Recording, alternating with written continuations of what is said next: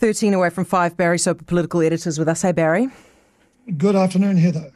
Right, so it seems the government is scrambling at the last minute to change the, the Three Waters legislation or clarify the Three Waters legislation. Oh, absolutely. And you've heard it here first. Uh, Heather, I found out just a couple of minutes ago that the Three Waters legislation, the committee stages, will be back before Parliament this week. Now, uh, up until now, they've fudged it. They haven't told us when it was going to be reported back. Well, I've just found out it will be this does, week, presumably. Does, does, that mean it's going to be voted uh, on under urgency this week? Uh, well, I'm not sure whether it'll be under urgency. I imagine that would be the case. They want to get this off the statute books, uh, well, on the statute books, but out of Parliament. And um, yeah, uh, Nanaia Mahuta, she'll be working on the plan tonight, I would imagine uh, to save the face of this government. This constitutionally, Heather, no other media outlet's been talking about it but News Talk ZB, which I find absolutely extraordinary. But it's a constitutional change that was being proposed here. I went back to the legislation today. Now, under clause four of the bill, the authority set up to uh, uh, take over the water services.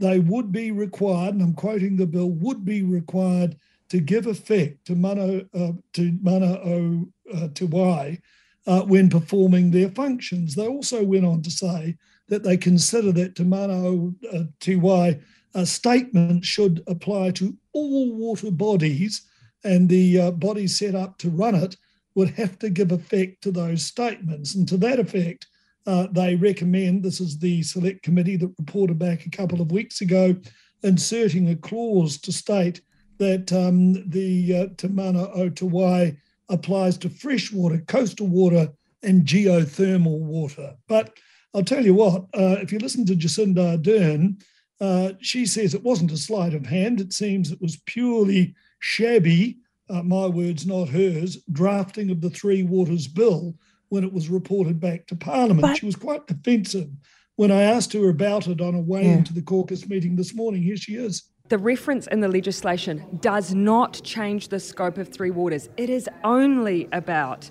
uh, the drinking water, uh, wastewater, and stormwater. it extends it to coastal and geothermal if you read the legislation, which I've done this morning. I've read the legislation. It does not change the scope.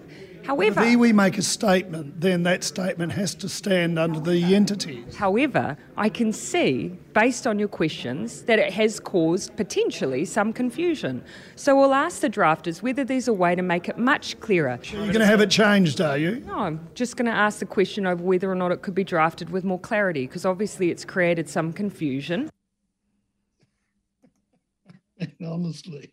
Well, okay, but Barry, this is unusual. This this is unusual, isn't it? To leave it to the here you are, you've you've got it coming back. It's potentially going to be voted on under potentially under urgency mm. this week, and you're changing it at the last minute because of one interview oh, that you had last night and where the deputy prime minister didn't understand the concept.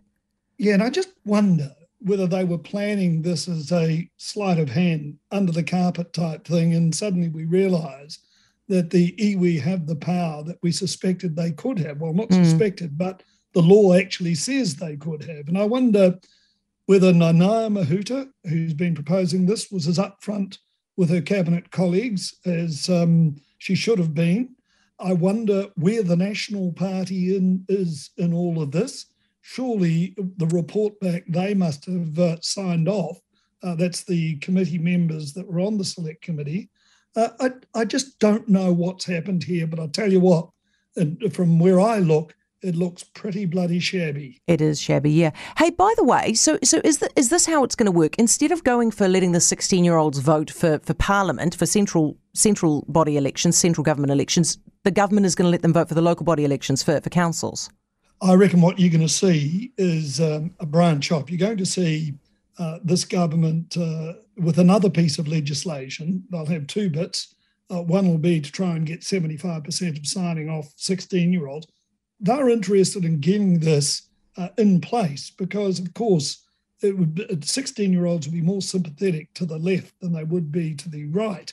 So uh, it's in their interest to get it signed off. But what they'll do is they'll have a trial run, if you like, with a separate piece of legislation to give, and they only need 51% uh, majority in Parliament to get this through not the 75%.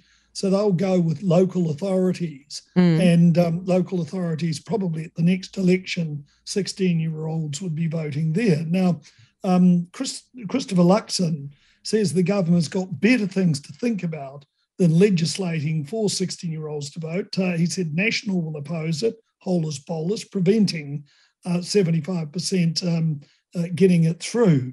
Uh, uh, this is what he had to say about the issue this morning. Lowering the voting age is a bit ideological, frankly, and I think the government should be focused on the things that really are substantive and matter youth offending, ram raids, gang membership, access and speed of access to courts at the moment. When you talk about ideological, do you believe they're doing it because Labour and the Greens would be more likely to get the young vote than what you would? I guess what I mean is over the last few weeks, I think we've seen a government that has become increasingly ideological, that is not actually focused on the things that New Zealanders care deeply about. And a lot of it, frankly, is distractions and deflections and squirrels that are put up each and every every week to take away from the real issues.